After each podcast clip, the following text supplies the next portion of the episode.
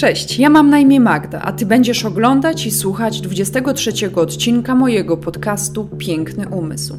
Pojawiają się tu wyjątkowi goście, poruszamy zawsze aktualne tematy, bez cenzury, bez tabu. W tym odcinku moim i Twoim gościem jest Andrzej Wodzu-Kruczyński, który jest byłym oficerem gromu, uczestnikiem działań specjalnych i misji zagranicznych. Również wieloletni szef bezpieczeństwa Stadionu Narodowego, wszechstronnie wyszkolony w zakresie operacji antyterrorystycznych oraz działań sił specjalnych. Współpracował z czołowymi służbami i formacjami zagranicznymi, dowodził operacjami na terenie kraju i poza jego granicami. Naszej rozmowy możesz posłuchać na Spotify oraz Apple Podcast oraz obejrzeć na YouTubie.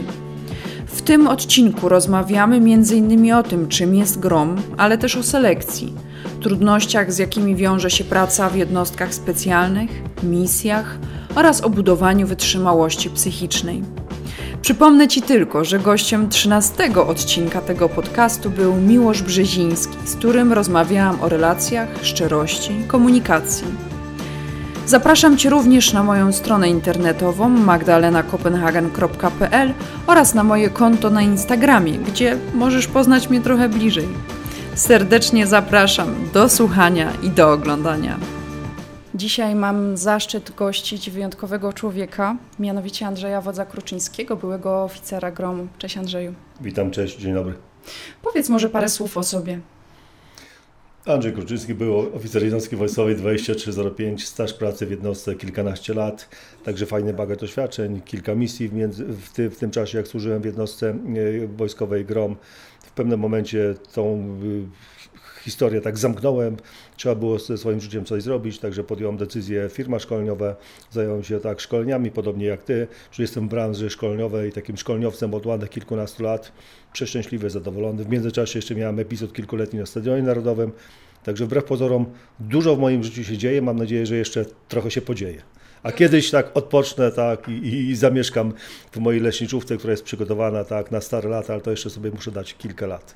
To było bardzo w skrócie. Oczywiście będziemy rozwijać te poszczególne wątki, okay. żeby ten podcast potrwał trochę dłużej. Myślałam, że chcesz już zakończyć. Spotykamy się dzisiaj w bardzo wyjątkowym dniu. Tak jak śmialiśmy się, że fantastycznie, że to wyszło dzisiaj. Mianowicie jest 32. rocznica powstania Gromu.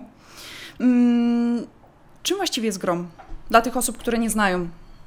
Myślę, chyba nie ma tutaj, mam nadzieję, że przynajmniej wśród naszych słuchaczy yy, oglądających, takiej osoby, która nie, nie kojarzy tak, jednostki wojskowej 2305, czyli, czyli jednostki wojskowej GROM. No GROM jest marką, to trzeba yy, obiektywnie powiedzieć. Marką jest już od myślę, że przynajmniej kilkunastu, jak na kilkudziesięciu lat. Żeby być marką, to trzeba było naprawdę poświęcić dużo pracy. Mam to na myśli tak, twórca jednostki, pułkownik w tamtym czasie Sławomir Petelicki miał pomysł i ten pomysł zrealizował, co nie jest tak, taką, no jak gdyby oczywistą rzeczą, bo wielu z nas ma pewne pomysły. Myślę, że wśród słuchaczy podobnie mamy pomysły, ale te pomysły zabieramy tak do brgowej dechy, nie materializujemy. W tym przypadku udało to się zrobić, także cześć i chwała tak dowódcy, że miał pomysł i ten pomysł zrealizował, a były rzucane też kłody pod nogi. No w tej chwili tak, Grom jest wśród najlepszych jednostek na świecie. To nie jest też takie oczywiste, bo wiele państw buduje jednostki specjalne, aspiruje do tego, żeby być najlepszym na świecie. Nam, mówię nam, jako jednostce GROM to się udało zrobić i, i w tej chwili mam nadzieję, że krzywda e, jednostce się nie stanie i są na takim już poziomie, są w, na, na takim topie, że raczej oby tylko ten poziom po prostu tak utrzymać. To jest tak zwany samograj, bo, bo, bo, bo, bo chyba każdy jest zainteresowany tym, żeby mieć taką jednostkę, mieć takie narzędzie. To jest też swoistego rodzaju straszak. Gdybyśmy sięgnęli pamięcią też do Wielkiej Brytanii, lat temu kilkanaście, kilkadziesiąt, jeszcze jak były zamachy terrorystyczne, no to jak terroryści słyszeli, że przyjedzie legendarny SAS, no to przeważnie odpuszczali, bo gdyby nie odpuścili, no to sytuacja kończyłaby się tak zero-jedynkowo. Mhm. I zanim trafiłeś do gromu, jeszcze wcześniej służyłeś w normalnym wojsku. Powiedz mi, jak w ogóle wygląda Twoja historia? Od początku chciałeś być żołnierzem, czy wyszło tak, bo wyszło? Może nie, nie, nie, nie od początku, ale ja dorastałem na ścianie wschodniej, w takiej małej, pięknej miejscowości, yy, niedaleko Chrubieszowa. Chrubieszów w tej chwili kojarzymy, jak mówimy o konflikcie tak na Ukrainie, no to pierwsi uchodźcy właśnie tam yy, napływali z Ukrainy. Także tam kończąc szkołę średnią doszedłem do wniosku, że byłoby fajnie, żeby coś ze swoim życiem zrobić i zobaczyć, jak wygląda życie w mieście, bo marzyłem, żeby no, spróbować tego życia w mieście.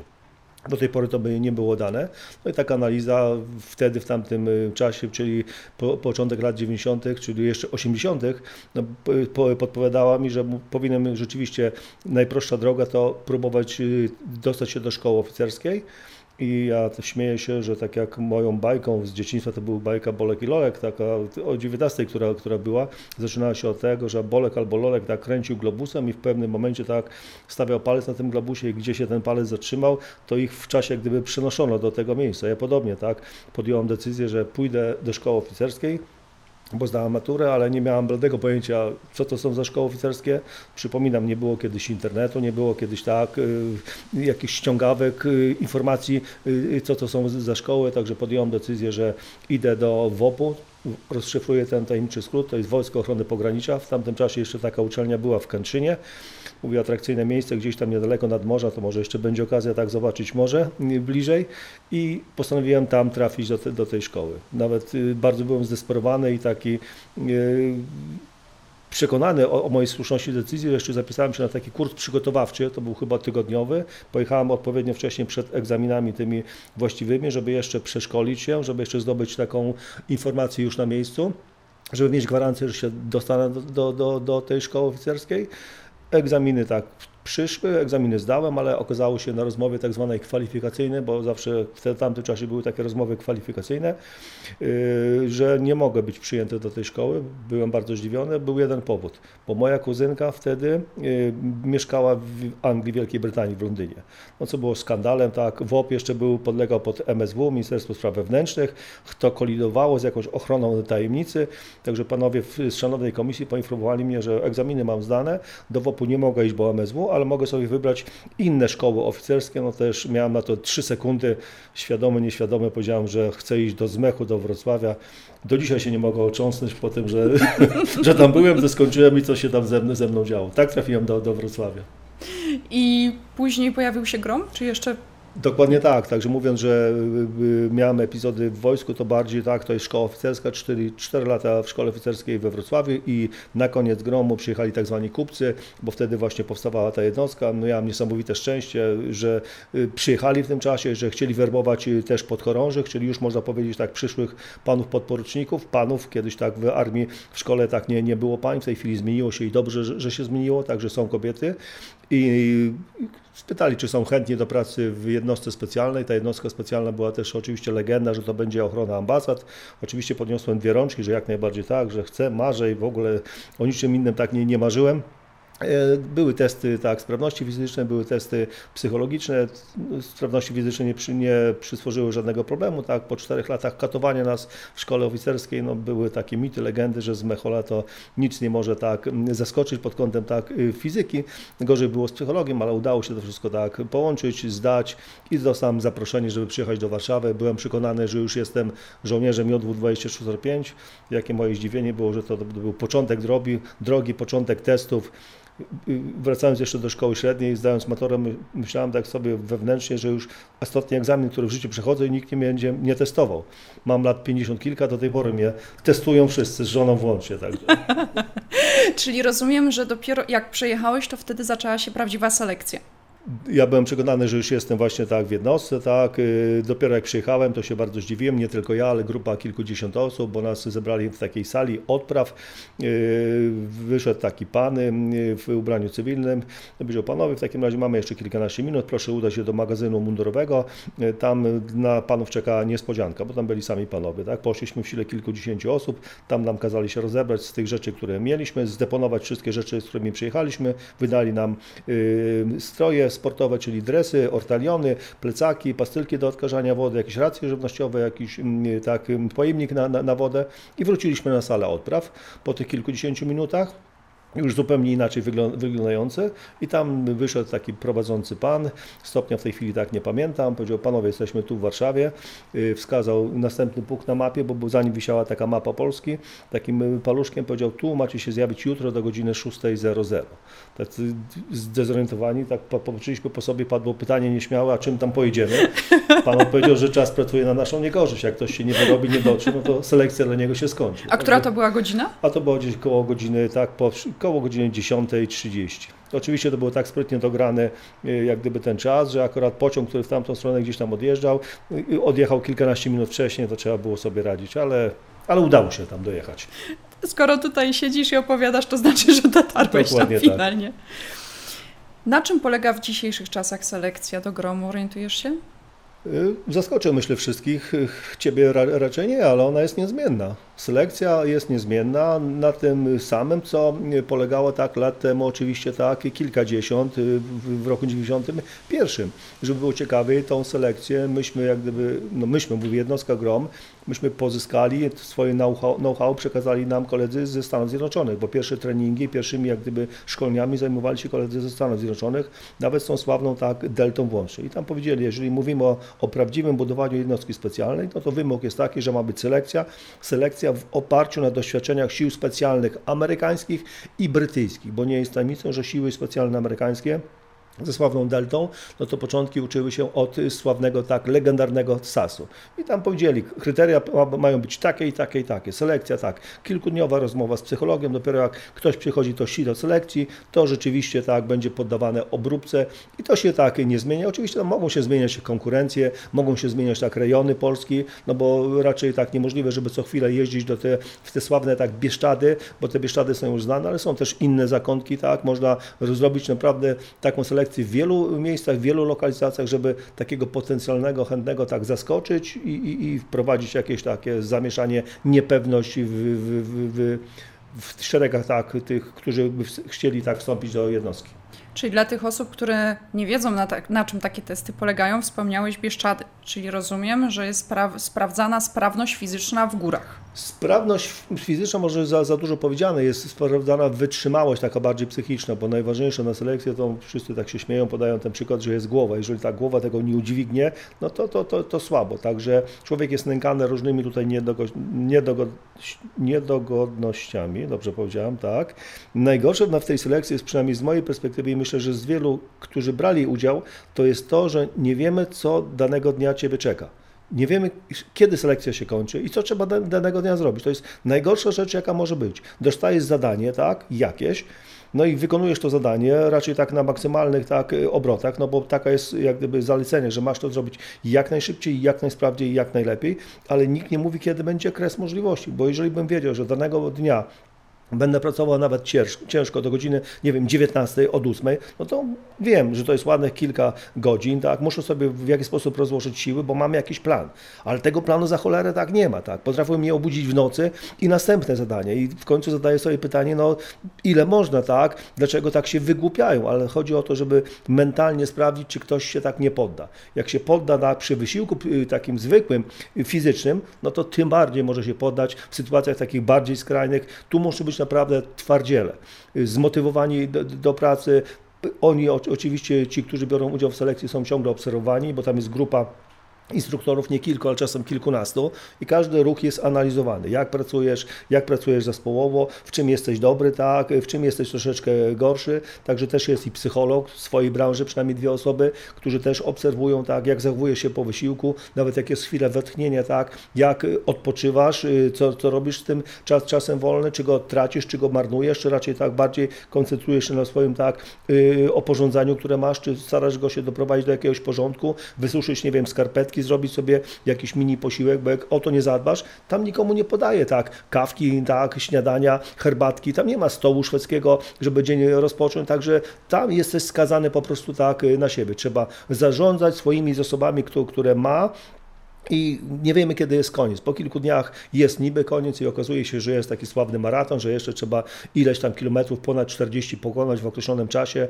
Przeważnie jest to też już droga taka bardziej wyznaczona po trasie, szutry, jakaś droga polna, jest kilku, kilka przeszkód takich wodnych, trzeba wejść do rzeki, tą rzekę po prostu tak pokonać, no i wpada się na metę. Oczywiście każdy dzień jest też jak gdyby zobligowany, że są pewne limity czasowe. To nie jest tak, że sobie idę szybciej albo gorzej, tylko wcześniej instruktorzy sprawdzają takie trasy, wiedzą w jakim czasie tą trasę trzeba pokonać. Jeżeli ktoś nie łapie się w takie limity, to takiej osobie mówi się na koniec dnia, że akurat no Tobie dziękujemy, dla Ciebie się selekcja skończyła, możesz spróbować, nie wiem, za rok, jak będziesz chciał, zdesperowany będziesz, mógł, mógł podejść jeszcze raz. Czyli z tego co rozumiem, taka selekcja może potrwać, nie wiem, 3 dni, ale może też 8 dni potrwać. Nie, ona jest standardowo przynajmniej trwa, myślę, że tak 5-6 dni, a, a czasem 7. Oczywiście to jest uzależnione od pogody, bo ona jest w takich dwóch porach e, roku przeważnie organizowana, albo późną jesienią, no to już późna jesień, czyli już jest i przymrozek i pojawia się śnieg gdzieś tam w Bieszadach, albo wczesną wiosną, gdzie jest jeszcze więcej tego śniegu i same nieszczęścia, mgła, także to nie jest tak e, lipiec, sierpień, takie miesiące tak e, cudowne, tylko raczej miesiące takie bardzo ciężkie, newralgiczne, gdzie są skoki temperatur, gdzie jeszcze jest ten dyskomfort, że, że jest zimno, że jest błoto, że jest, że jest śnieg, także po prostu maksymalnie taką osobą zmęczyć i zobaczyć, jaka jest jej psychika, czy rzeczywiście jest w stanie udźwignąć y, te, te, te kilka dni, które są rzeczywiście przed, przed tą osobą.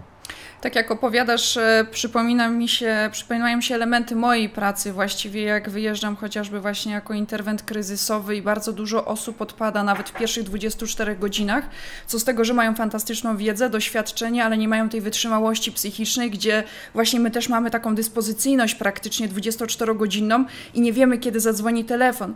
To tak samo jakby, jak chociażby policjanci, którzy są na dyżurze, oni nie wiedzą, kiedy coś się wydarzy.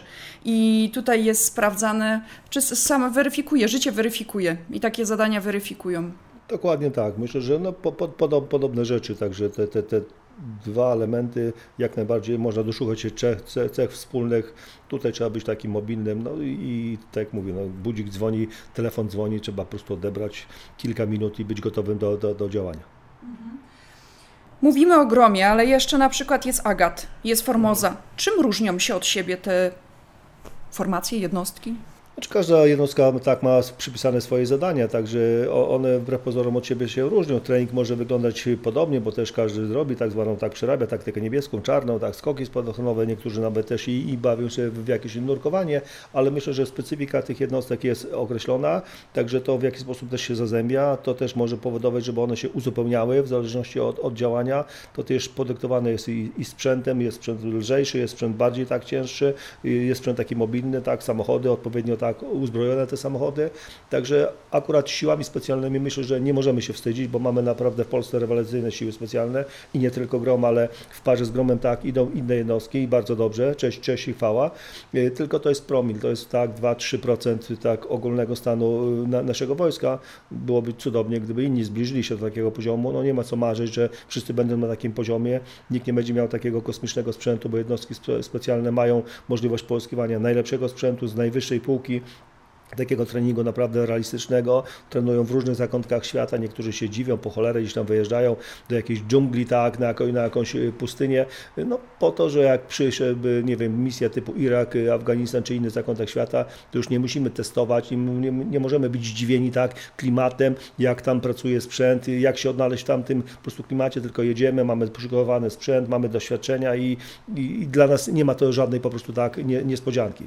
Jedynym problemem, jaki może być, no to może być aklimatyzacja, ale często też i o to się dba, że ludzi wysyła się odpowiednio wcześniej, żeby złapali kilka dni, żeby złapali tam ten po prostu klimat, zwłaszcza jak mówimy tak o przesunięciu, czasami nie kilka godzin, bo tam bez znaczenia, tam dwie, trzy, ale jak już w grę wchodzi kilkanaście, no to to jest, jest to y, na swój sposób y, też i może być takie upierdliwe wysiłkiem.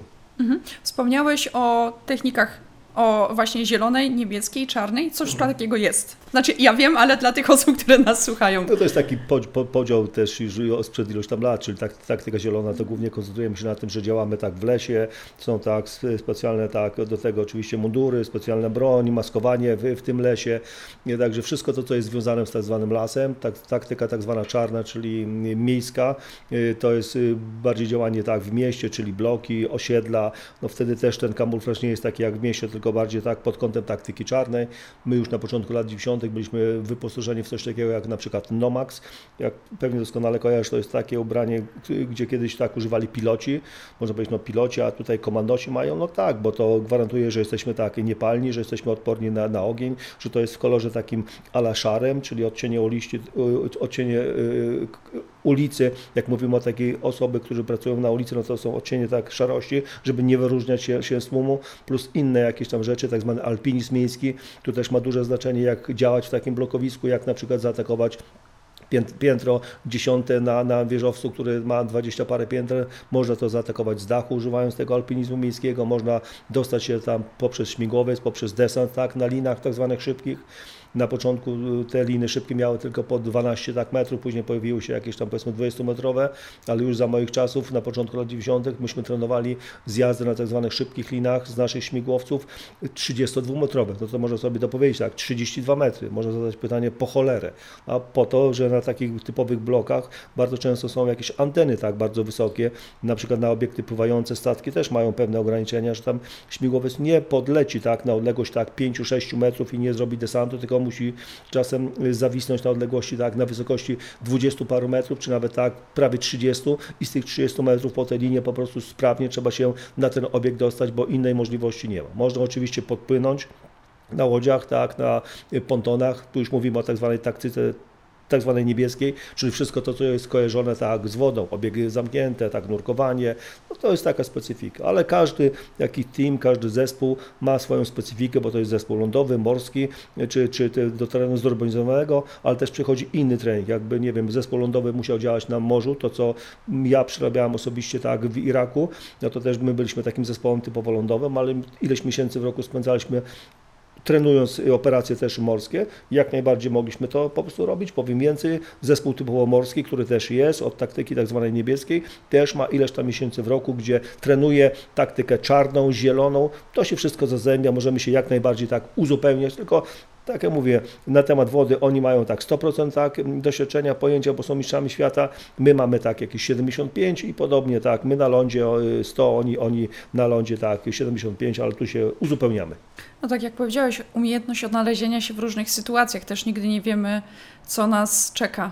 Dokładnie tak, to jeszcze mogą być miksty. Jest taki podział ten sztywny, niebieska, czarna, tak, zielona, ale bardzo często, zwłaszcza współcześnie, jest takie działanie, że jesteśmy gdzieś w lesie, z tego lasu trzeba wejść do, do, do miasta, tak, tam się odnaleźć, tam przeprowadzić jakieś operacje, a może tam trafi się jeszcze akwen jakiś wodny i trzeba odnaleźć się w tym akwenie wodnym, tak, to, że nas tam ktoś, nie wiem, dotransportuje, dowiezie, nie wiem, wyskoczymy y, ze spadochronami, tak, na spadochronach wylądujemy, ale później też jeszcze jest y, podbieranie takiej grupy specjalnej, też trzeba po prostu będzie, trzeba się odnaleźć, gdzie nie spojrzymy, to rodzą się problemy, ale siły specjalne no, słyną z tego, że te problemy są w stanie rozwiązać, są w stanie przetrenować odpowiednio wcześniej pewne elementy i później już idzie sprawnie. Nie słyszymy informacji gdzieś tam ze świata, nawet z działań jeszcze z Iraku, z Afganistanu, żeby siły specjalne ponosiły jakiś poważny uszczerbek tak, na zdrowiu, czy bardzo często pojawiała się śmierć, bo to jest skutkiem takiego realnego, realistycznego treningu i perfekcyjnego przygotowania do tych działań, do których są rzeczywiście stworzeni.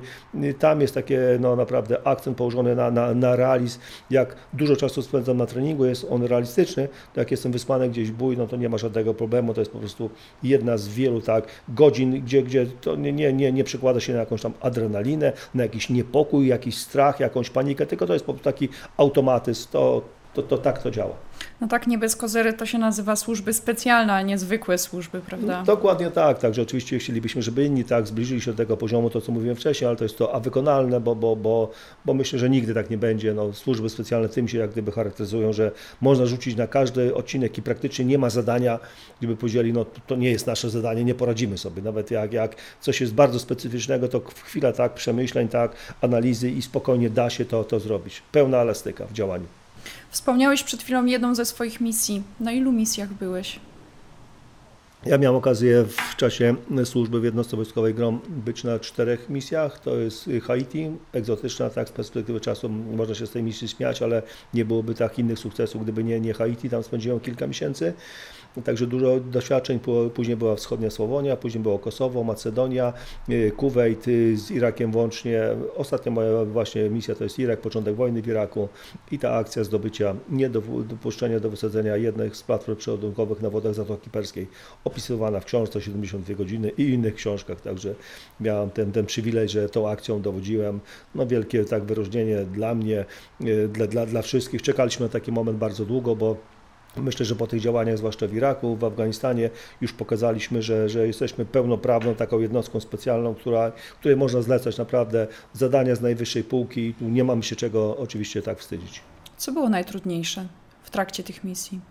Każda misja była specyficzna. Wiadomo, że Haiti, no, odległy kraj, kultura, także tam ta, ta specyfika była tak zupełnie, zupełnie inna. Pierwszy kontakt mm, z siłami specjalnymi, przypominam, to był 94 rok, czyli nie, my w tej chwili jesteśmy w NATO, my w tej chwili jesteśmy w Unii Europejskiej, my współpracujemy z tym Zachodem jak, jak równy z równym, a 94 rok, że nas poprosili Amerykanie, żeby ich tam wspierać, Oczywiście Amerykanie, no trzeba powiedzieć bardzo precyzyjnie, by sobie sami pomogli, tak? I na tym Haiti oni by nie potrzebowali pomocy po polskiej, tylko był przebiegły plan, żeby nam pokazywać małymi kroczkami, tak? Co znaczy misja, co znaczy specyfika, co znaczy działanie sił specjalnych, bo tam też wykonywaliśmy też y, operacje specjalne, czyli pokazywali nam, jesteśmy tak, wchodzimy do lasu i w tym lesie jest po prostu bardzo ciemno. Nam się wydawało, że pojechaliśmy młodzi, sprawni, uzbrojeni w pistoleciki takie, jakieś tak, karabinki MP5 SD z tłumikiem i strzelby i, i już jesteśmy mistrzami świata komandosami. Tam dopiero zimny prysznic. Okazało się, że jeszcze mnóstwo pracy przed nami. Zobaczyliśmy, co znaczy żołnierz, taki rasowy sił specjalny, profesjonalny żołnierz, co znaczy wyposażenie takie zespołowe, co znaczy wsparcie, zabezpieczenie. Myśmy byli na początku drogi, także ten zimny prysznic jak najbardziej się, się przydał. Parę osób tam cudownych spotkałem, spotkałem tam, no niestety, niestety nieżyjącą panią Albright, sekretarz stanu, która przyleciała na Haiti kontrolować jednostki y, amerykańskie, jakie jej zdziwienie było, jak na lotnisku w Port-au-Prince podjechała grupa Polaków, wśród ja, tej grupie też byłem i moja skromna osoba. I zameldowaliśmy pani, że będziemy jej ochroną, będziemy jej bodyguardami, będziemy towarzyszyć przez najbliższe kilkanaście godzin. Była w szoku. Zobaczyła polskie mundury, biało-czerwoną flagę. Y, rozmawiała z nami w języku polskim, no bo Czeszka, tak, ona doskonale znała, znała język polski, także no, świat jest naprawdę tak mały. Ona też przyczyniła się do tego, pomagała nam wejść oczywiście tak do, do NATO, także tych epizodów było dużo, czyli na pewno klimat, na pewno takie niedogodności związane z temperaturą, na pewno nasz i sprzęt się nie do końca sprawdził, bo mieliśmy taki jeszcze na swój sposób archaiczny, zwłaszcza pod kątem tak mundurów, także było mnóstwo przemyśleń, mnóstwo wniosków. Gdybyśmy jeszcze raz trafili w taki zakątek świata, to już bylibyśmy na pewno 10 razy lepiej y, przygotowani. No, wschodnia Słowonia to jest zupełnie tak jak gdyby inna bajka. Tam byliśmy takim odwodem y, y, tej misji do, do, zadań specjalnych. Tam była akcja aresztowania, zatrzymania zbrodniarza wojennego, czyli też pokazaliśmy, nie będąc jeszcze wtedy tak na to, że możemy działać, możemy działać perfekcyjnie, że możemy zlecać pewnym komponentom wojskowym, które są w różnych zakątkach świata, przeprowadzanie operacji, zaplanowanie, przeprowadzanie operacji specjalnej i nie ma się czego bać. I świat ujrzał, że, że Grom to może zrobić. W Kosowie wylądowałem w też takiej ciekawej misji, takie, to była misja, która naszym zadaniem, to, tam poleciało tylko kilka osób, to była ochrona szefa misji pana ambasadora Walkera. Naszym jedynym zadaniem była ochrona właśnie szefa misji. Pojechaliśmy w ubraniu cywilnym, polecieliśmy, uwaga, uzbrojeni w paszporty dyplomatyczne. Nawet byłem w pewnym momencie przez parę miesięcy dyplomatą. Jakby coś się stało, to mogłem się bronić tym paszportem dyplomatycznym. Ale też ciekawe doświadczenia, inne doświadczenia. Tam spotkałem dwóch kolegów z legendarnego SAS-u, i też byłem zdziwiony, że są i też w ubraniu cywilnym i też z paszportami dyplomatycznymi, tylko oni chronili swoich przedstawicieli, dwóch generałów, tak, przepraszam, pułkownika i generała. Generał to był pan, pan Drewinkiewicz, polskie nazwisko, a pułkownikiem to był pan Ryszard Ciągliński, no to też korzenie polskie, panowie perfekcyjnie mówili po polsku. W tamtym czasie pamiętam jak dziś wstępowaliśmy do NATO, świętowaliśmy przyjęcie polskie do NATO w Prysztynie na takim stanowisku dowodzenia. Na tym stanowisku dowodzenia też byli Rosjanie, przecierali oczy ze zdumienia, co się tutaj dzieje. My z Brytyjczykami tak yy, Siedzieliśmy przy jednym stole, nie ukrywamy, że też i świętowaliśmy jakąś dobrą tak butelką alkoholu, yy, także było, było naprawdę upojnie, ale to był cholernie ważny dzień dla nas. Później wracaliśmy w godzinie policyjnej, ale siły specjalne muszą sobie radzić w tego typu sytuacjach. w każdej sytuacji trzeba tak. się odnaleźć. A dla Ciebie tak osobiście, co było najtrudniejsze w trakcie misji? Trakcie misji, no myślę, że chyba ta ostatnia misja, tak, no, od, znaczy odnaleźć się, pokazać się z dobrej strony, bo zawsze byliśmy oceniani, chcieliśmy czy nie, ale te oceny zawsze, zawsze, zawsze są, tak, tym bardziej tak na, na w Stanach, właśnie na, na Haiti, bo właśnie to, to, był zupełnie inny świat, zupełnie inne realia. Wszystko dla mnie było nowe, to był to, totalnie inny świat, baza wojskowa, tak, no byłem w szoku, tak, pieksy, yy, pod Twoim kątem y, też powiem Tobie ciekawą, że, ciekawostkę. Ja pierwszy raz tam zobaczyłem właśnie w odległym na, na Haiti, w takiej bazie wojskowej, wielki taki salon, taki jak dom amerykański, wielkie kanapy skórzane, wielki telewizor, jakieś tony po prostu popcornu, akwarium, kwiaty, po to, żeby żołnierz jak czuje się zmęczony, wykończony, żeby po prostu mógł przyjść do takiego, takiej oazy spokoju i pobyć tam powiedzmy godzinę, dwie, czyli odreagować, obejrzeć sobie jakiś filmik, usiąść na wygodnej, tak, skórzanej kanapie, zjeść e, swój legendarny popcorn, zamówić nawet jakąś pizzę, żeby była taka namiastka domu. No w szoku byłem, że takie rzeczy robi się dla, dla, dla, dla żołnierzy, żeby po prostu da, da, dać im wytchnienie. No ale ta, ta, ta, ta, ta presja w Iraku, no to myślę, że też i odpowiedzialność za, za pozostałych żołnierzy, bo to, że jest się dowódcą, no fajnie to wygląda, tak, no tak dowodzisz, ale, ale no chcesz czy nie, ponosisz odpowiedzialność za tych żołnierzy, zwłaszcza wtedy, jak już wiesz, że za chwilę zacznie się wojna, różnie to może z tym być i, i sytuacje mogą być różne, także na pewno taka dodatkowa presja, no żeby wyjść tak cało w jednym kawałku, bo, bo, bo, bo, bo później mogło być cholernie tak nie, nie fajnie, ale to się udało zrobić, osoby jak tam ranne były, ale jakichś tam wielkich sensacji tak nie, nie było. Dobra, wspomniałeś o trudnościach, jeżeli chodzi o pracę na misjach zespołowych, y, też dla ciebie samego. A co jest z rodziną? Wiele się słyszy, że właśnie rodzina w tym momencie bardzo cierpi. Jak to było u ciebie? Jak sobie poradziłeś z tą rozłąką i wyjazdami?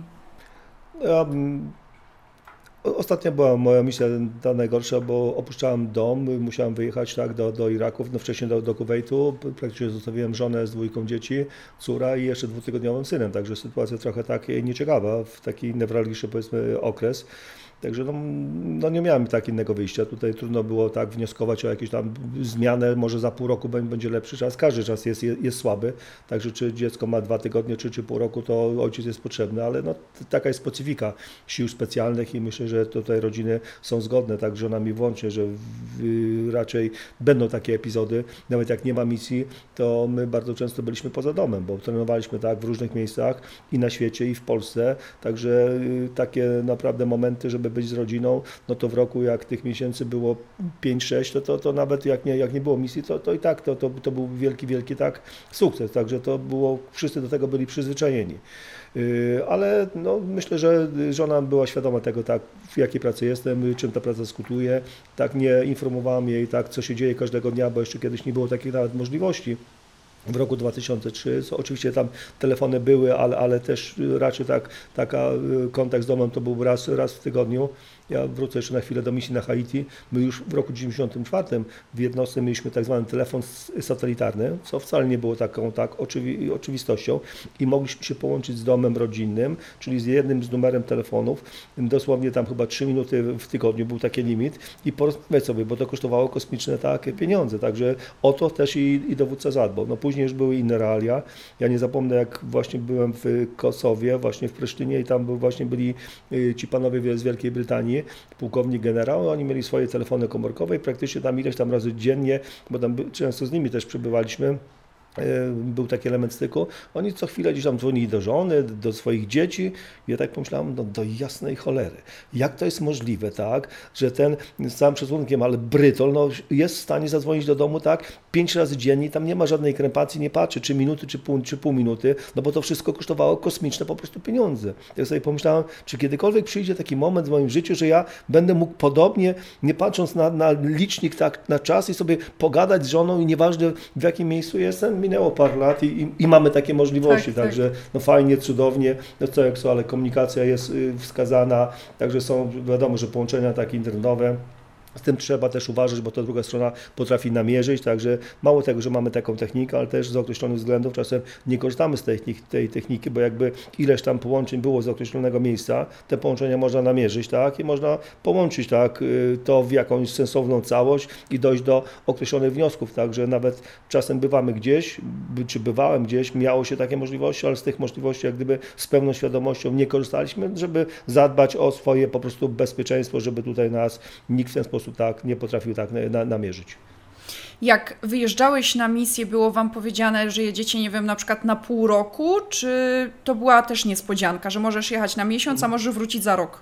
No przeważnie tak było, że tam y, misja była tak określona, że idziemy na ileś tam miesięcy, dopiero później tak już wprowadziliśmy jak gdyby inne zasady, że wcześniej wyjeżdżaliśmy załóżmy na pół roku, przyjeżdżała następna zmiana, tak, i myśmy wyjeżdżali, oni przyjeżdżali, przyjeżdżali Później okazało się, że lepszym wariantem jest taka jazda na kilka miesięcy, na trzy miesiące, żeby dajemy zakładkę, że jak się nie wymieniamy, to się nie wymieniamy tak w 100% czy w 10 paru procentach, tylko wymieniamy się tak w 50% i ten mechanizm lepiej funkcjonuje, to lepiej, sprawniej po prostu tak działa. Może to było bardziej upierdliwe pod kątem stworzenia jak gdyby grafiku, tak, połączenia pewnych jeszcze pracy i, i w kraju, bo też były pewne rzeczy do zrobienia, był trening, tak, tam dużo rzeczy trzeba było po prostu wykonywać, ale to też modyfikowało, no byli też i tacy, którzy nawet nawet potrafili być nawet ponad rok, czy nawet rok, podwójne misje tak zaliczali, ale to była ich jak gdyby decyzja, jeżeli ktoś chciał zostać, jak najbardziej mógł na takiej misji zostać. Z perspektywy czasu oczywiście y, y, wszyscy są zgodni, że rok czasu no to jest jednak za długo, to, to no, organizm jest obciążony,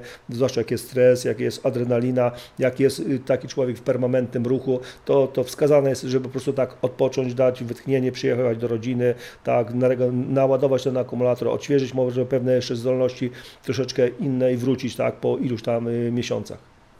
Czyli na podstawie tego, co powiedziałeś, wnioskuję, bo zdarza mi się, że rozmawiam z żołnierzami, którzy mają w planach wstąpić do służb specjalnych, do wojsk specjalnych, ale obawiają się czy będzie realne pogodzenie tego z życiem e, prywatnym, ale z tego co mówisz, jest to możliwe. Znaczy jest to możliwe. No nie jest też tajemnicą, że w wielu przypadkach, i to jest specyfika wojsk, wojsk specjalnych, że są rozwody. To o tym nam już mówili na samym początku lat 90. Amerykanie, Brytyjczycy, że mój panowie jest ok, ale jak już padniecie w taką rzeczywiście trybę, machinę, zobaczycie jak będzie wyjazd za wyjazdem, to się będzie przekładało tak na rodziny. Wszyscy mówią, no nie, no, chyba chłopaki tak żartują.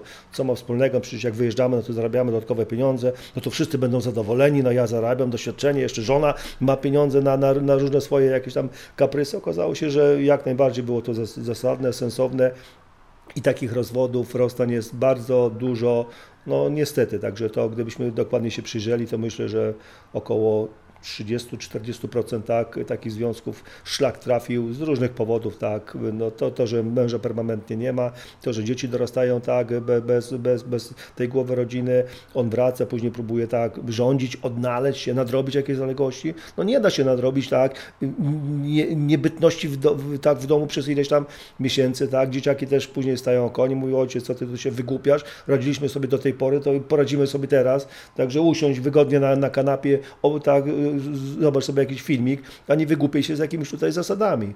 Także no, tu jest du dużo niedogodności, ale no, życie pisze takie scenariusze. No to, to chyba rozwody są wszędzie, to nie tylko tak w wojsku, tylko to już taka ogólnie tendencja jest do, do, do, do takiego działania. Tutaj ze swojej strony mogę jedynie powiedzieć dla osób, które nas słuchają, że takiej psychologicznej strony, że ważne, żeby rozmawiać i ta świadomość, dlatego też tak dopytywałam, bo jeżeli ja jestem świadoma, na co się pisze, ale tak naprawdę świadoma i dużo mam przegadane, dużo mam zaplanowane i świadoma tych trudności, które dana decyzja e, za sobą pociągnie, to też to nie znaczy, że to nie będzie trudne, ale będzie w jakimś stopniu łatwiejsze, że już tak świadomie wchodzimy w to. Znaczy tutaj też trzeba podnieść tak, tak, tak, powiedzieć o takich rozwiązaniach, że nawet jak wyjeżdżamy na pewne misje, to nie jest tak, że żona jest postawiona same, samej sobie, jak ma wsparcie, nie wiem, teściów czy swoich rodziców, to jeszcze jest lepiej, no bo są pod ręką, ale zawsze jednostka też służy pomocą. To jest tak, że zawsze jest numer telefonu podany, jak wyjeżdżam gdzieś, jak wyjeżdżałem, jakby miał jakiś problem, to zawsze może zadzwonić tak do jakiegoś kontaktu, który jest w Polsce i jego obowiązkiem, świętym obowiązkiem jest po prostu tak pomóc, przynajmniej spróbować pomóc. Także myślę, że to jest też takie dobre, tak tak, tak, jest taki komfort psychiczny, gdyby cokolwiek się stało, czy opieka medyczna, tak, czy coś innego, czy transport, jakiś samochód w sytuacjach takich newralgicznych, nie wiem, przeprowadzka. No życie pisze też i swoje scenariusze, pewnie o tym doskonale wiesz, że jak przeważnie gdzieś wyjeżdżałem, no to się zaczynało coś dziać. Jakaś rura pękła, coś tam się po prostu stało, no w takim momencie, jak nie po prostu tak nie było. Czyli no, zaczynają wtedy działać po prostu prawa Murphy'ego, no i trudno, żeby tak żona z takim problemem dzwoniła gdzieś tam do mnie, no z całym szacunkiem, ale nie pomogę z odległości iluś tam tysięcy kilometrów, a nawet nie mam do tego głowy, bo, bo, bo raczej nie żyjemy problemami, może zabrzmi to brutalnie, tymi, które są w domu. Trzeba się po prostu odciąć od tych spraw.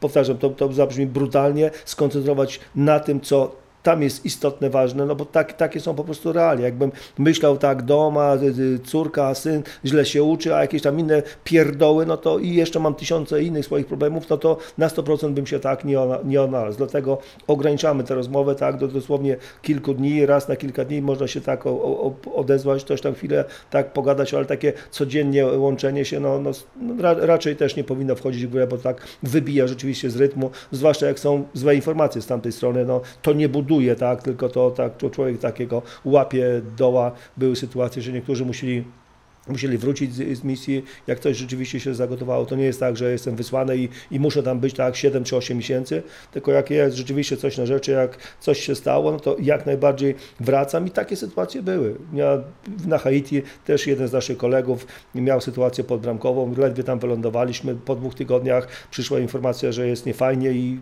dostał tak zielone światło, jak najbardziej mógł wrócić tak do Polski, także myślę, że na każdej misji, no przynajmniej tak jeden, dwóch wracali, bo, bo życie piszało też i swój scenariusz i misja misją, no ale ta rodzina jest cholernie ważna, jak nie najważniejsza. Jak trzeba po prostu się zameldować w domu, to są w stanie się zameldować w domu. Bardzo się cieszę, że to powiedziałeś, ale też e, odniosę się do jednego Twojego zdania, że może to jest brutalna prawda, że nie, war- nie, nie należy się przejmować tym, co się dzieje tutaj, mhm. jeżeli jesteśmy na misji. Zobacz, to są też elementy tego budowania odporności psychicznej. To, co wcześniej, o czym rozmawialiśmy, czyli ta umiejętność dostosowywania się, umiejętność do przetrwania w trudnych warunkach, ale nawet to, takie dbanie, ja bym to nazwała o higienę psychiczną, że żeby tam przetrwać i robić to, co do mnie należy, i nie zwariować dosłownie, muszę się odciąć od tego i wykonywać swoje zadanie. Co jeszcze Twoim zdaniem może pomóc do budowania takiej odporności psychicznej, jeżeli jesteśmy w służbach?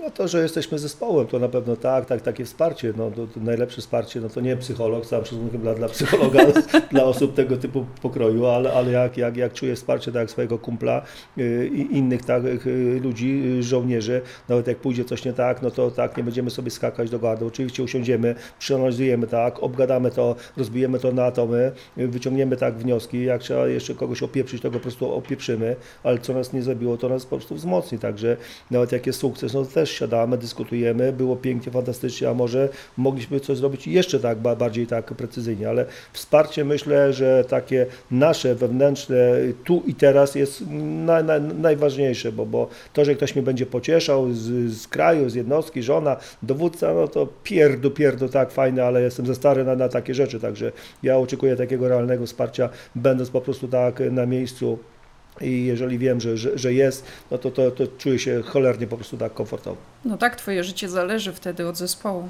No bez, bez zdań. Także patrzę jak, jak to robią inni, tak, nawet i koledzy, tak, z innych zakątków świata, tak, czy to będą Amerykanie, czy to będą Brytyjczycy.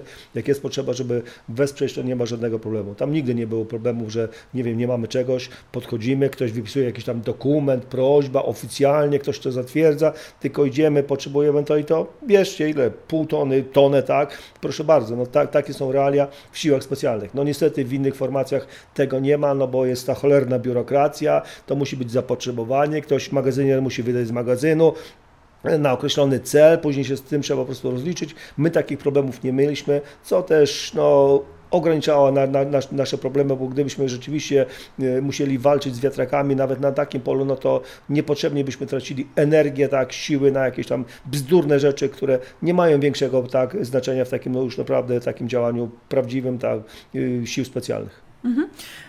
Już rozmawialiśmy, jak dostać się do służb, jak przejść to, no ale przychodzi czas, kiedy przechodzimy na emeryturę, kiedy skończymy wyjeżdżać, kiedy kończymy pracę właśnie w jednostce. Co potem? Jak wygląda życie po służbie?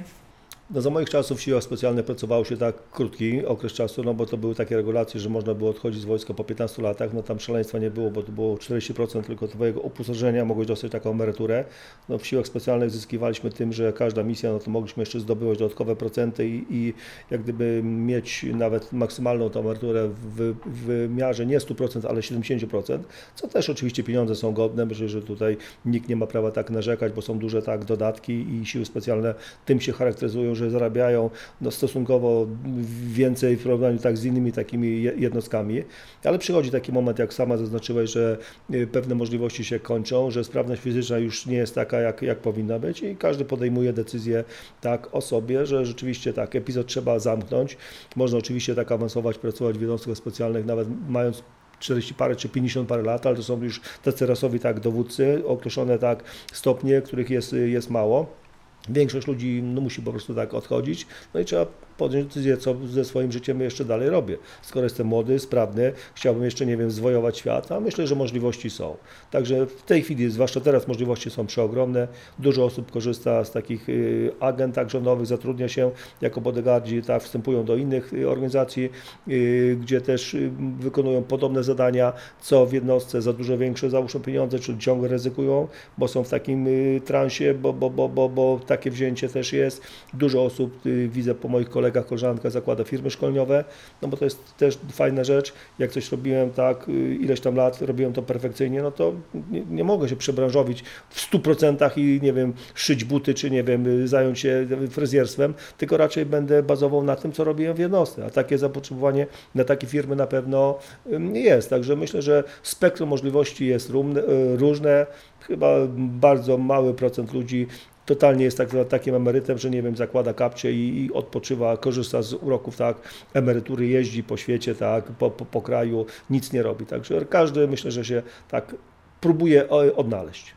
Ułożyć no, życie na nowo, tak? Dokładnie, no. Mhm. nowy początek tak. tak naprawdę. Wspomniałeś na początku, że szkolisz, teraz też wspomniałeś, że wiele osób zakłada firmy szkoleniowe. Z czego szkolisz? No moja branża to jest tak, branża bezpieczeństwa, tak, w takim szerokim słowa tego rozumieniu. Robię to już od roku 2006, także na początki były trudne, bo, bo, bo parę firm szkoleniowych było. Pierwszy rok można powiedzieć, że dopłacałem do, do interesu, ale jak już pokazałem się z dobrej strony i zdobyłem markę, powiem nieskromnie, no to już telefon sam po prostu dzwoni, no a ty się za bardzo nie muszę tak reklamować, tam się szarpać z jakimiś tam ofertami, tylko ja odbieram telefony. Ja odbieram telefony, już jestem w takim momencie, że odbieram telefony i decyduję, czy komuś pomogę, czy nie pomogę. Śmieję się, no to nie jest nic, do śmiechu, ale pierwszy bombek zaczynały składać na Ukrainę, no to telefon się rozwoił. Yy, bardzo, bardzo. To trwa rzeczywiście do, do dzisiaj. Dużo osób tak obudziło się z ręką w nocniku i doszło do wniosku, że, że trzeba szybko swoje bezpieczeństwo tak podciągnąć, po, poprawić. W Polsce tak jest, że mądry Polak po szkodzie. Jak mnie coś dotnie, spotka, dopiero wtedy analizuję tą sytuację, mówię, no słaby jestem w tym i trzeba zaległości nadrobić. Chodzi o to, żeby wyprzedzić to, żeby nie dopuścić do takiej sytuacji. Jest dobra praktyka, jest podglądanie innych, jak inni po prostu to robią, ale szkolimy y, od kilkunastu lat, y, tak, banki szkolimy od roku 2009, tak, szkoły, uczelnie wyższe, czyli pod kątem tego masowego zabójcy.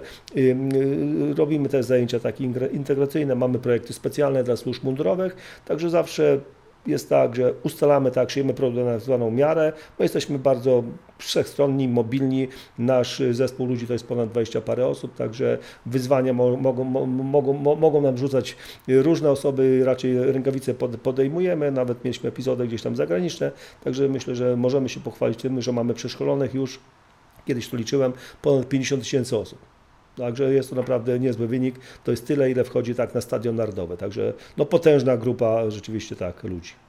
Też uśmiecham się, jak e, czasami wspominam moim znajomym, że miałam przyjemność z Tobą e, współprowadzić szkolenia w temacie komunikacji bez przemocy. Ja mówię, słuchajcie, z byłym gromowcem komunikacja bez przemocy, tak wszyscy patrzą się, aha, ciekawie jak to, wy, ciekawe jak to wygląda, nie? tak więc e, również w takich tematach bezpieczeństwa, ale też komunikacji. Dokładnie tak. Wspomniałeś o Stadionie Narodowym i tak się fajnie złożyło, że też obchodzimy dziesiątą rocznicę mistrzostw. E, jaką rolę pełniłeś na Stadionie Narodowym? Ja trafiłem na stadion jeszcze na etapie budowy, czyli już tam y, chcieli takiego mistrza, pana od bezpieczeństwa, żeby tam im wspomagać na budowie, może powiedzieć po cholerę, ale roztoczyłem między innymi parasol pirotechniczny. To jest jeden z niższych obiektów w Polsce, który na etapie budowy był kontrolowany pod kątem pirotechnicznym, czy ktoś nie podłożył materiału wybuchowego. Na świecie parę takich sytuacji było. Wykorzystali to perfekcyjnie zamachowcy, nawet czekając ileś tam miesięcy, nawet lat na konkretną osobę, czy na, na, na grupę osób. I nieważne, czy ściana wschodnia, czy czy, nawet Wielka Brytania, atak na panią premier Margaret Thatcher, gdyby nie to, że była w łazience, jak przyjechała do hotelu, który wcześniej był ileś tam miesięcy temu remontowany, to by mogła stracić życie, to ją uratowało, że była w łazience. Także tym się zająłem. Później moim zadaniem było przygotowanie zespołu ludzi do Euro 2012, czyli do turnieju Euro 2012. Śmieję się, że historia zatoczyła koło, bo przygotowali mnie Brytyjczycy, tylko nie żołnierze legendarnego SAS-u, ale policjanci, którzy też, y, no, ja to nazywam, to był tak zwany poradnik pisany krwią. W Wielkiej Brytanii zginęło kilkaset osób na obiektach sportowych, lat temu kilkadziesiąt. I to nie było wybuchy bomb, tylko to była po prostu spieprzona organizacja imprezy masowej. Był tłum ludzi, ktoś decydował, że wpuszczamy tych, tych ludzi na stadion, niedopałek papierosa albo inne po prostu nieszczęścia powodowały śmierć ludzi i powiedzieli tak zero-jedynkowo, nie powtarzajcie naszych błędów, bo to jest to i to jest ważne przy organizacji imprezy masowej. Także udało nam się taki zespół stworzyć. Y, od, od zera, od samego początku, bo tam nie było nic, tam była dziura po prostu w ziemi, także no, Turniej Euro został przeprowadzony, przeprowadzony, myślę, że z wielkim sukcesem. No, oczywiście zawodnicy nie stanęli na wysokości zadania nasi, bo odpadli na poziomie tak grupy niestety, ale z perspektywy czasu pięć y, meczy na Stadionie Narodowym w miarę tak bezpiecznych, nic tam się nie wydarzyło. Mecz Polska-Rosja tam przysporzył tak trochę nieszczęścia, bo tam były tak y, pewne już wydarzenia na moście Poniatowskiego, ale na samym stadionie było, było w, miarę, w, w miarę ok. To procentuje do dzisiaj, także ludzie przyjeżdżają do Polski, ci, którzy byli na Euro i to nie tylko w Warszawie, ale w Gdańsku, w Poznaniu, we Wrocławiu, przekonali się tak organoleptycznie, że Polska jest fantastycznym krajem, cudownym krajem, mamy góry, mamy lasy, mamy jeziora, mamy morze, może nie, nie za super tak ciepłe, e, ale mamy, mamy tak cudownych ludzi, mamy, mamy się czym pochwalić. To jest taka poczta pantoflowa, która poszła w świat i pokazała, podpowiadali innym, że warto do Polski przyjeżdżać i rzeczywiście tak przyjeżdżają w swoich książkach, teraz tutaj akurat mam pod ręką Twoją ostatnią książkę, Zielona Droga. Um, Trzymajmy się określenia najnowszą, tak? Może nie ostatnia, ale najnowsza, tak? Tak, tak, tak, dlatego skorygowałam. Okay opisujesz właśnie pracę na Stadionie Narodowym. Wiesz, to co mi się bardzo podoba, że jak się czyta Twoje książki, to dokładnie tak, jakby się Ciebie teraz słuchało, że to jest ten sam język, jest to przyjemne, jest to lekkie. Czy masz w planach e, kolejną książkę właśnie? Chciałam się zapytać. Dziękuję za przyjemne, lekkie, także ja jestem tam jakimś tam wielkim pisarzem jestem, także bardziej opowiadam i to, co opowiadam, to przelewam na papier. One są specyficzne dla mojej opowieści. Jedni lubią, ci, co lubią, to fajnie, ci, co nie lubią, mogę tylko przeprosić, no ale taki jestem i tego nie zmienię. Może gdzieś tam docelowo zapowiadałem jakąś tak następną książkę, już ostatnią to byłaby na temat właśnie właśnie doświadczeń, to o czym mówiliśmy na temat mojej firmy szkoleniowej, czyli CSAT Andrzej Gruczyński.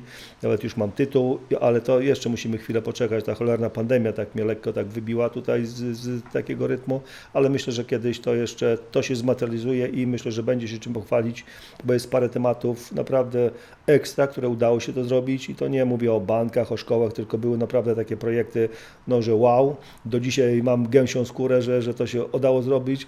Obarczone były naprawdę wielkim, wielkim ryzykiem. Mówi tutaj pod kątem takiego świata biznesu.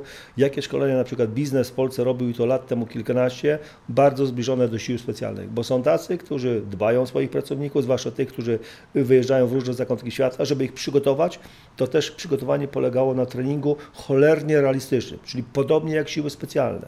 I to nam się udało zrobić i myślę, że spróbuję uchylić rąbka tajemnicy właśnie w tej mojej najnowszej książce, ale to jeszcze chwilkę trzeba będzie przyczekać. Także proponuję się uzbroić w cierpliwość, tak, mówię tutaj do fanów, mam nadzieję, że paru mam. Oczywiście, nie wątpię. E, czekamy więc niecierpliwie na najnowszą książkę. Mam nadzieję, że nie ostatnią.